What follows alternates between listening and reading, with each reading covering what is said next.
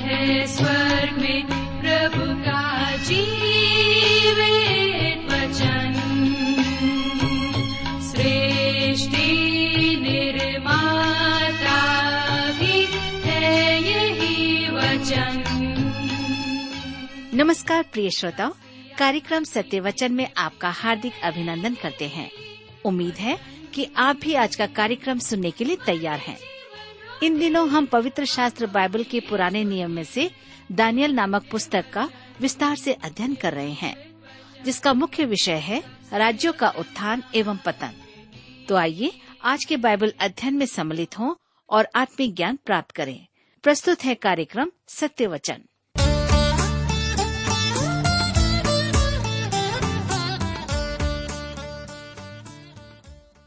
प्रिय मित्र, प्रभु यीशु के पवित्र और मधुर नाम में आप सबको मेरा नमस्कार।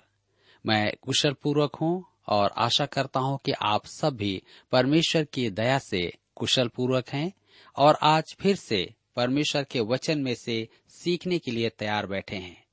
मैं आप सभी श्रोता मित्रों का इस कार्यक्रम में स्वागत करता हूँ, विशेष करके अपने उन सभी मित्रों का जो आज पहली बार हमारे इस कार्यक्रम को सुन रहे हैं। मैं आप सबको बता दूं कि हम इन दिनों बाइबल में से दानियल नबी की पुस्तक से अध्ययन कर रहे हैं। पिछले अध्ययन में हमने देखा कि राजा बेलशस्सर ने अपने मित्रों के साथ में परमेश्वर के भवन से जो पात्र मंगाए गए थे, लाए गए थे, उनका अनुचित उपयोग किया, उसमें मदिरा पिया और तब हमने देखा कि परमेश्वर का हाथ दीवाल में कुछ लिखा और जिसके अर्थ को दानियल ने समझाया। आज हम अपने अध्ययन में आगे बढ़ेंगे, लेकिन इससे पहले आइए हम सब प्रार्थना करें और परमेश्वर से सहायता मांगे। हमारे दयालु और प्रेमी पिता परमेश्वर, हम आपको धन्यवाद देते हैं आज के सुंदर समय के लिए, जिसे आपने हम सबके जीवन में फिर से एक बार दिया है ताकि हम आपके वचन का अध्ययन कर सकें। इस समय जब हम आपके वचन में से सीखते हैं, हमारी प्रार्थना है कि आप हमारे प्रत्येक श्रोता भाई बहनों को अपनी बुद्धि, ज्ञान और समझ प्रदान करें, ताकि आज हम जो कुछ भी अध्ययन में सीखें अपने जीवन के लिए ग्रहण कर सकें, उसके मुताबिक चल सकें। हर एक श्रोता भाई बहनों को बुराइयों से, व्यर्थ की बातों से, शैतान और संसार के छल प्रपंच से बचाएं। हमारी प्रार्थना उन भाई बहनों के लिए है जो बीमार और परेशान है, चिंता और बीमार अवस्था में है।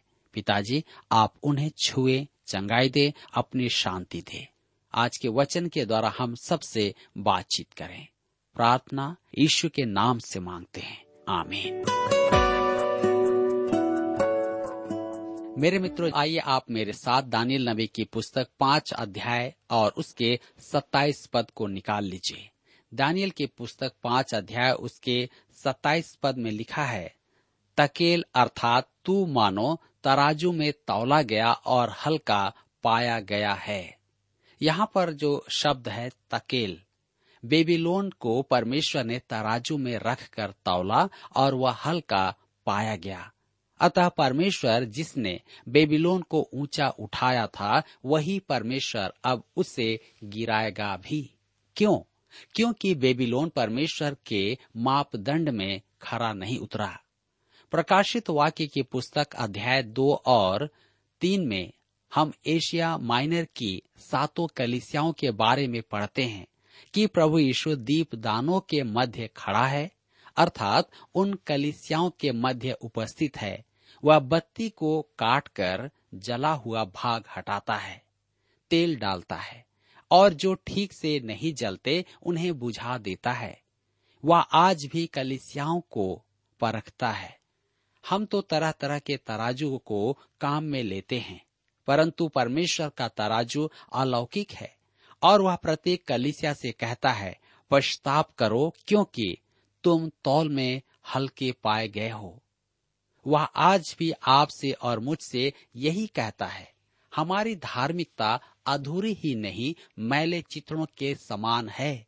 केवल प्रभु की धार्मिकता तौले जाने पर पूरी निकलेगी। रोमियों की पत्री तीन अध्याय उसके इक्कीस से तेईस पद में पौलुस कहता है, परंतु अव्यवस्था से अलग परमेश्वर की वह धार्मिकता प्रकट हुई है जिसकी गवाही व्यवस्था और भविष्यद्वक्ता देते हैं, अर्थात परमेश्वर की वह धार्मिकता जो यीशु मसीह पर विश्वास करने से सब विश्वास करने वालों के लिए है, क्योंकि कुछ भेद नहीं, इसलिए कि सब ने पाप किया है और परमेश्वर की महिमा से रहित हैं। मित्रों, देखिए परमेश्वर कैसे मनुष्य को उसके कर्मों पर आंकता है। तो आइए हम पढ़ें दानियल पांच अध्याय के अट्ठाईस पद को। लिखा है, परेस अर्थात तेरा राज्य बांटकर मादियों और फारसियों को दिया गया है। परेस ऊपर सीन का एक वचन है, इसका अर्थ है विभाजन। बेबीलोन विभाजित किया जाएगा और मादी तथा फारसी जातियों को दे दिया जाएगा। सोने के सिर का समय पूरा हो गया है, अब चांदी के वक्ष और हाथों का समय आएगा। परमेश्वर पृथ्वी के राज्यों का सर्वे सर्वा है। यहजकेल नबी की पुस्तक इक्कीस अध्याय के सत्ताईस पद में परमेश्वर कहता है, मैं उसको उलट दूंगा और उलट पुलट कर दूंगा, हाँ उलट दूंगा, और जब तक उसका अधिकारी न आए तब तक वह उल्टा हुआ रहेगा, तब मैं उसे दे दूंगा। मसीह के आगमन तक परमेश्वर राज्यों का तख्ता पलटता रहेगा। आप में से कुछ को याद होगा कि हिटलर और स्टालिन का भी आतंक छाया हुआ था, परंतु अब सब कुछ समाप्त हो गया है। परमेश्वर सर्वे सर्वा है और प्रभु यीशु दानियल की पुस्तक दो अध्याय उसके चौंतीस पद का पत्थर है, जो बिना हाथों के काटा गया था। वह एक दिन इस पृथ्वी पर आ जाएगा और अपने राज्य को स्थापित करेगा। दानियल पांच के उनतीस पद में हम पढ़ते हैं, तब बेलशस्सर ने आज्ञा दी और दानियल को बैजनी रंग का वस्त्र और उसके गले में सोने की कंठमाला पहनाई गई, और ढिंढोरियों ने उसके विषय में पुकारा कि राज्य में तीसरा दानियल ही प्रभुता करेगा। मेरे मित्रों, यहाँ पर देखिए कि तीसरे शासक का उल्लेख आता है। दानियल की पुस्तक कितनी सही है।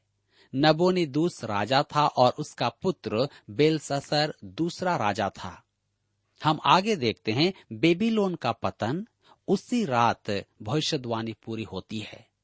दानियल की पुस्तक पांच अध्याय उसके तीस और इकतीस पद में लिखा है, उसी रात कस्तियों का राजा बेलशस्सर मार डाला गया और दारा मादी जो कोई बासठ वर्ष का था राजगद्दी पर विराजमान हुआ।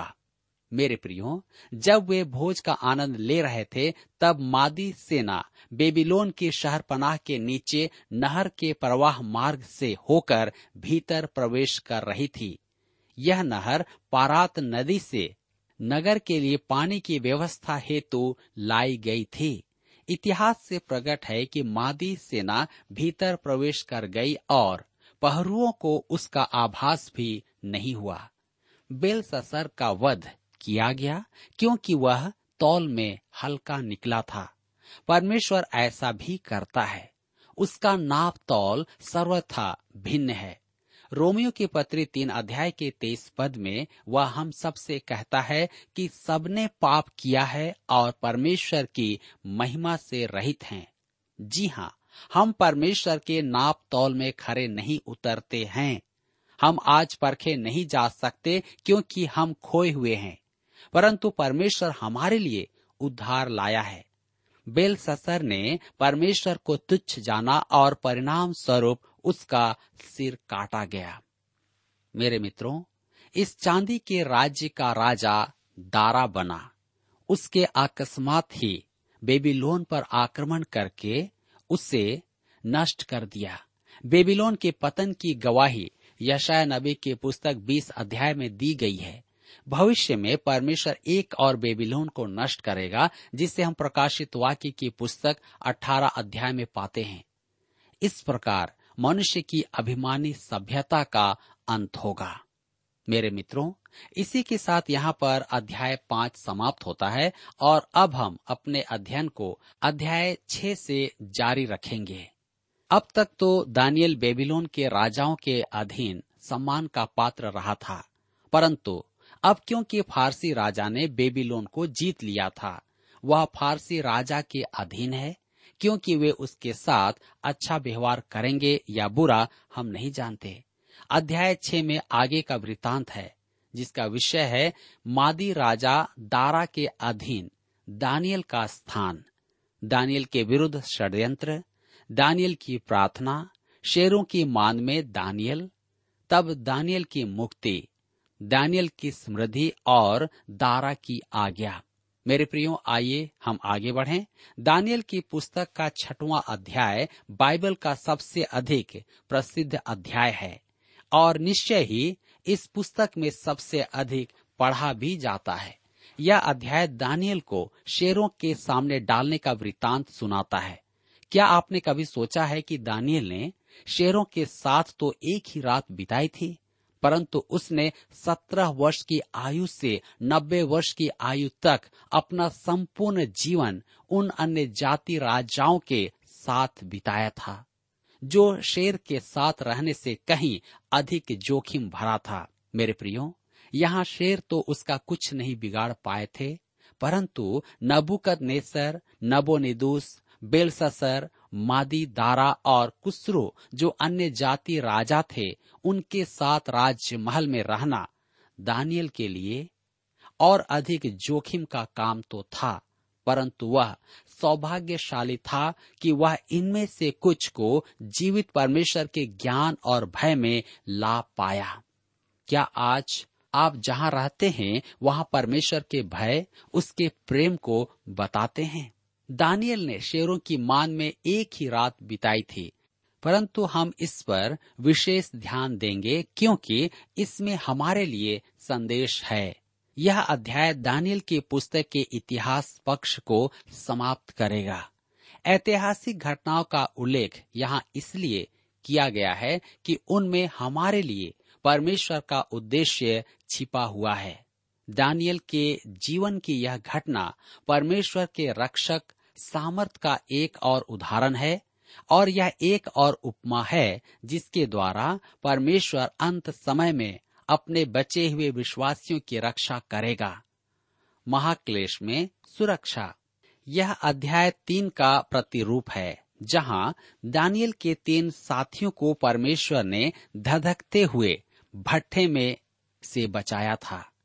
अध्याय तीन में पूछा जा रहा था कि दानियल कहाँ है, तो यहाँ अध्याय छह में पूछा जाएगा कि दानियल के वे तीन साथी या मित्र कहाँ हैं, क्योंकि वे भी दानियल के साथ परमेश्वर के आज्ञाकारी ही रहे होंगे। अति संभव है कि इतने समय बाद वे जीवित न हो। अतः अध्याय छह और अध्याय तीन यह महाक्लेश में परमेश्वर के भक्तों के उद्धार के दो अलग अलग पक्षों के प्रतीक हैं। इन भक्तों में इस्राएल और अन्य जातियां दोनों हैं। अध्याय तीन मानवीय घृणा और सताव के दबाव पर बल देता है, परंतु इस पद में शैतान की घृणा और सताव पर बल दिया गया है। अतः आज हमारे लिए जो संदेश है वह पहला पत्रस की पत्री पांच अध्याय उसके आठ पद में निहित है।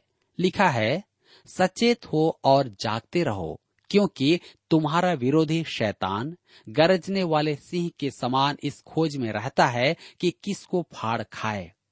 आप और मैं शैतान अर्थात शेर की मांद में हैं।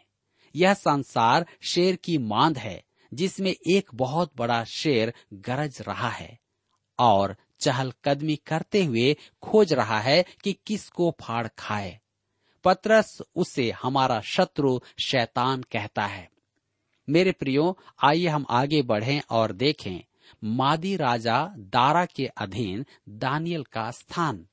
अध्याय छह उसके एक और दो पद में लिखा है, दारा को यह अच्छा लगा कि अपने राज्य के ऊपर एक सौ बीस ऐसे अधिपति ठहराए जो पूरे राज्य में अधिकार रखें, और उनके ऊपर उसने तीन अध्यक्ष, जिनमें से दानियल एक था, इसलिए ठहराए कि वे उन अधिपतियों से लेखा लिया करें और इस रीति राजा की कुछ हानि न होने पाए। इस अध्याय के आरंभ में ही हम ऐतिहासिक घटना को देखते हैं। बेबीलोन का राजा जो मूर्ति का सोने का सिर था विलोप हो गया है। वह विश्व शक्ति के स्थान से हट गया है और अब वहां मादी फारसी राज्य है। नबूकदनेस्सर के स्वप्न की मूर्ति का चांदी का वक्ष और हाथ दारा ने केवल दो वर्ष राज्य किया। उसकी बहन मुंडेन और फारसी केम्बिसेस का पुत्र कुसरो उसके स्थान पर राज करने बैठा। इसी कारण मादी फारसी राज्य एक हुए थे और अब वे विश्व विजेता थे। यद्यपि साम्राज्य बदल गया है, दानियल का पद नहीं बदला। वह अब भी मादी फारसियों का प्रधानमंत्री है। अध्याय दो के अध्ययन में हम देख रहे थे कि कई धातुओं के संयोजन से बनी मूर्ति में क्रमशः कमी आती जा रही थी। चांदी का महत्व सोने से कम है, इसलिए इस राज्य का महत्व भी नबूकदनेस्सर के राज्य से कम है। नबूकदनेस्सर स्वयं में सक्षम एवं आत्मनिर्भरता था। वह अकेला ही तानाशाह था, परंतु दारा के साथ उत्तरदायित्व वहन करने वाले एक सौ बीस अधिपति थे जो दारा के साथ राष्ट्र का मार्गदर्शन करते थे। इन एक सौ बीस अधिपतियों पर दारा ने तीन अध्यक्ष नियुक्त किए थे जो राजा और अधिपतियों के मध्य संपर्क अधिकारी थे। इस प्रकार उत्तरदायित्व और शासन विभाजित किया गया था कि राजा को कोई भी हानि न पहुंचे। दानियल इन तीन अध्यक्षों में से एक था। इससे संकेत मिलता है कि अधिपति राजा की जड़ न खोद पाएं और न ही उसके कोष में हेरा फेरी करने पाएं। दानियल इन तीनों अध्यक्षों में प्रमुख था। मेरे विचार में वह इस समय लगभग अस्सी या नब्बे वर्ष का था। दानियल की पुस्तक छह अध्याय उसके तीन पद में हम पढ़ते हैं, जब यह देखा गया कि दानियल में उत्तम आत्मा रहती है, तब उसको उन अध्यक्षों और अधिपतियों से अधिक प्रतिष्ठा मिली। वरन राजा यह भी सोचता था कि उसको सारे राज्य के ऊपर ठहराए। मेरे मित्रों, दानियल उनमें वरिष्ठ तो था ही, परंतु साथ ही साथ वह सबके ऊपर भी था। दानियल में उत्तम आत्मा रहती थी, अर्थात वह आत्मा से भरा हुआ था। राजा को उस पर ऐसा विश्वास था कि उसने उसे अपना दाहिना हाथ बनाया। आज हमारे बीच में जब कोई बड़े नेता होते हैं या बड़ा व्यक्ति होता है तो उसके साथ कोई एक दाहिना हाथ होता है जिससे हम उसका सहयोगी समझते हैं। दानियल को भी ऐसा ही रखा गया। दानियल के विनाश का षड्यंत्र भी हम देखते हैं। दानियल छह अध्याय के चार पद में, तब अध्यक्ष और अधिपति राज्य कार्य के विषय में दानियल के विरुद्ध दोष ढूंढने लगे, परंतु वह विश्वास योग्य था और उसके काम में कोई भूल या दोष न निकला और वे ऐसा कोई अपराध या दोष न पा सके। मेरे प्रियो, यह तो निश्चित है कि यदि कोई पहले स्थान पर है तो आपकी जासूसी करने वाले बहुत से लोग होंगे, चाहे आप कलीसिया में हो या राजनीति में हो, स्कूल में हो या घर में ही क्यों ना हो, क्योंकि लोग आपसे जलन रखेंगे। वे आपकी दुर्बलता को आपके विरुद्ध हथियार बना देंगे। दानियल का जीवन असामान्य था, अतः वे न तो उसके चरित्र में और न ही उसके अतीत से ऐसी कुछ बात खोज पाए कि उसके विरुद्ध में कुछ दोष लगाया जाए, परंतु वे तिल का ताड़ बनाना चाहते थे। ऐसे अनेक राजनेता और ऐसे लोग हैं जो सोचते हैं, काश मेरा जीवन आचरण भिन्न होता। मनुष्य के लिए ऐसा कहा जाना एक सामान्य सी बात है। मेरे मित्रों, आज परमेश्वर की संतान को ऐसा जीवन जीना है कि उस पर लगाए गए दोष निराधार सिद्ध हो जाए। आप किसी का मुंह तो बंद नहीं कर सकते, परंतु आपका जीवन आचरण उन्हें झूठा अवश्य सिद्ध कर सकता है। फिलिपियों के पत्री दो अध्याय के पंद्रह पद में पौलुस सब विश्वासियों से आग्रह करता है, ताकि तुम निर्दोष और भोले होकर टेढ़े और हठीले लोगों के बीच परमेश्वर के लिए निष्कलंक संतान बने रहो, जिनके बीच में तुम जीवन का वचन लिए हुए जगत में जलते दीपकों के समान दिखाई देते हो। अब पौलुस की व्यक्तिगत गवाही को आप देखिए। प्रेरितों के काम चौबीस अध्याय के सोलह पद में लिखा है, इससे मैं आप भी यत्न करता हूँ कि परमेश्वर की और मनुष्यों की ओर से मेरा विवेक सदा निर्दोष रहे।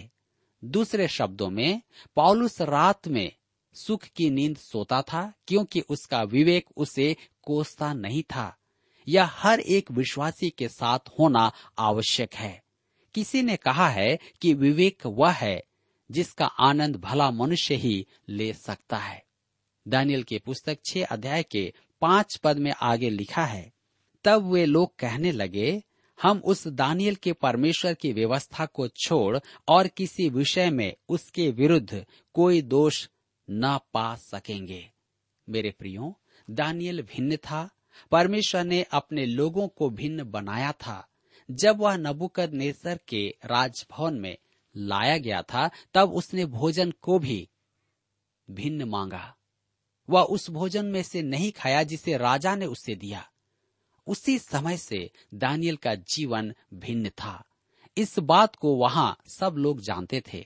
अतः उन्होंने कहा कि उसे पकड़ने के लिए, उसमें दोष ढूंढने के लिए उसकी धार्मिक आस्था को देखना होगा। तब वे लोग कहने लगे, हम उस दानियल के परमेश्वर की व्यवस्था को छोड़ और किसी विषय में उसके विरुद्ध कोई दोष न पा सकेंगे। ऐसी बात जो राजा के सामने उस पर दोष लगाया जा सके। ये कूटनीतिज्ञ दानियल में एकमात्र दुर्बलता जो देख सकते थे, वह उसकी आस्था में ही थी। दूसरे शब्दों में, वे दानियल की भलाई को ही उसकी बुराई बनाना चाहते थे। वे जानते थे कि दानियल विश्वास में कट्टर है और परमेश्वर पर निर्भर करने वाला विश्वास योग्य पात्र है। इस प्रकार वे राजा और दानियल के बीच भेद उत्पन्न करना चाहते थे। मेरे मित्रों, जब आप परमेश्वर के निकटता में एक विश्वास योग्य जीवन जीना चाहेंगे, तो निश्चय ही शैतान आपके जीवन में विघ्न उत्पन्न करेगा। किसी न किसी माध्यम से आपको गिराना चाहेगा, जिस प्रकार से हम दानियल के जीवन में देख रहे हैं। मैं नहीं जानता कि आपका विश्वास परमेश्वर के प्रति कितना गहरा है। मैं यह भी नहीं जानता कि आप किस प्रकार की कठिनाइयों में हैं। यदि ऐसे जीवन आप जी रहे हैं, तो निश्चय जानिए कि परमेश्वर में स्थिर रहने के द्वारा आप उसकी महिमा करने पाएंगे। मेरे मित्रों, यहाँ पर दानियल के लिए भी दोष ढूंढा जा रहा है। हम साधारण लोगों के लिए भी आज संसार ऐसा ही कर रहा है, क्योंकि शैतान इस ताक में है कि कब किसको फाड़ खाए।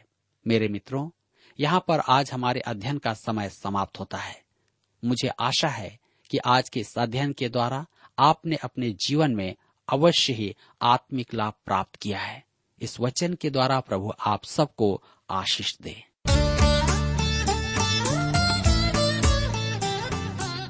अभी आप सुन रहे थे कार्यक्रम सत्य वचन। श्रोता, हम आशा करते हैं कि आज के इस कार्यक्रम के द्वारा आपको परमेश्वर के बारे में आवश्यक जानकारी प्राप्त हुई होगी। हम आपकी जानकारी के लिए बता दें कि हमारे पास नया नियम एवं पूरी बाइबल आपके लिए उपलब्ध है। यदि आप इन्हें प्राप्त करना चाहते हैं, तो आज ही हमें इस पते पर लिखें। कार्यक्रम सत्य Vachan, T W R India, post box number तीन एक सात लखनऊ दो दो छह शून्य शून्य एक, उत्तर प्रदेश। पता एक बार फिर से सुन लीजिए। कार्यक्रम Satyavachan, T W R India, post box number three one seven, Lucknow two two six zero zero one, Uttar Pradesh. आप हमें इस नंबर पर एसएमएस या टेलीफोन भी कर सकते हैं।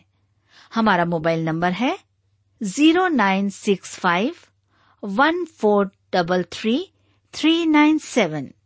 एक बार फिर से नोट कर लें, शून्य नौ छ पाँच एक चार तीन तीन तीन नौ सात। इसके अलावा आप हमें ईमेल भी भेज सकते हैं। हमारा ईमेल आईडी है Hindi T T B at T W R dot I N, Hindi T T B at T W R dot I N. और अब इसी के साथ कार्यक्रम का समय यहीं पर समाप्त होता है। अगले कार्यक्रम में आपसे फिर भेंट होगी। तब तक के लिए हमें आज्ञा दीजिए। नमस्कार।